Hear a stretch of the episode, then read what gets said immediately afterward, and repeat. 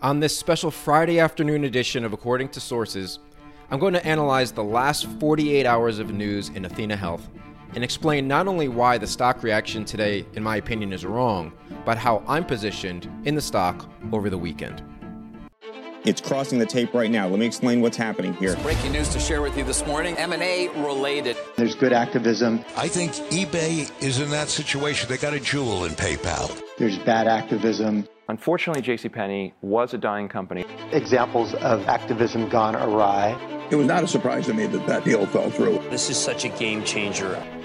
Hello and welcome to According to Sources, a podcast that devotes its time to the subject of M&A, event trading, merger arb, and the sources that both cover and surround them. I'm Mike Samuels of Broome Street Capital.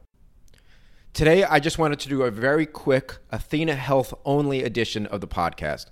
I wanted to just explain what I'm seeing in the stock today and explain why I think the stock reaction is incorrect. First, just a quick disclaimer. Again, this is not investment advice. This is just the opinion of me, Broome Street Capital, and according to sources. I just want to sort of review not only the news of the last 48 hours, but what's specifically happened over the last two weeks. So, again, Ed Hammond of Bloomberg came on TV two weeks ago and said what I believed were three important things. Number one, that the Athena process was robust with five bidders. Number two, that the story from the New York Post about this exotic deal was nThrive and Pamplona was just bogus and was never actually there. And then number three, that all five bidders that he had identified were bidding $135 and above. Now, I had mentioned on a previous podcast that while on TV, Ed had mentioned a strategic buyer, while the Bloomberg article, which appeared in the terminal, had not. And I spoke to him about a week later on the phone just to clarify, and I asked him, Would you consider a company like Waystar, which is a division of Bain Capital, a strategic? And he said yes. Now, the five bidders from the original article were Bain Capital, Hellman and Friedman, TPG, CDR, and Elliott. Now, in the last 48 hours, we've gotten an updated story from Bloomberg, and that story has been matched by Reuters, saying that Veritas Capital is going to win the asset and that they're in advanced talks to buy Athena along with Elliott. Now, unlike some funds like a Cerberus or an Apollo, who, in my experience, have tended to be somewhat price sensitive, Veritas has shown up to pay up for assets, illustrated when they bought Cotiviti Holdings in June for a 35% premium. So let's connect the dots here. There are five bidders above 135, and now what I view as a strong bidder previously not reported in advanced talks to win the deal. Now, the stock is down in reaction to Athena pushing back its earnings conference call to next Monday and its earnings press release to next Friday. And this is freaking people out a little bit. I interpret this as simply putting the finishing touches on a deal, and it would be seem unusual, in my opinion, to hold a conference call when a deal like this is all but complete. I mean, what's more unusual, holding the conference call or not holding the conference call?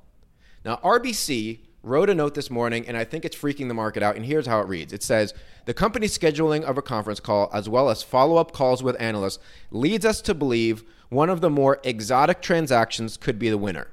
I'm going to pause there. This exotic transaction, which only the New York Post has cited, has been shot down by Bloomberg already. I'm going to continue with RBC.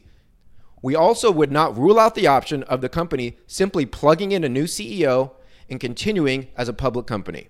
Again, this would go against all of the reporting from Reuters, from David Faber, and from Bloomberg. Continuing.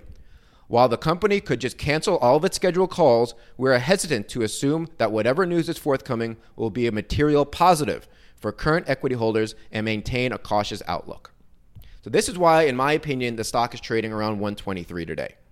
Now, RBC is citing a story from the New York Post, like I said, that has already been shot down.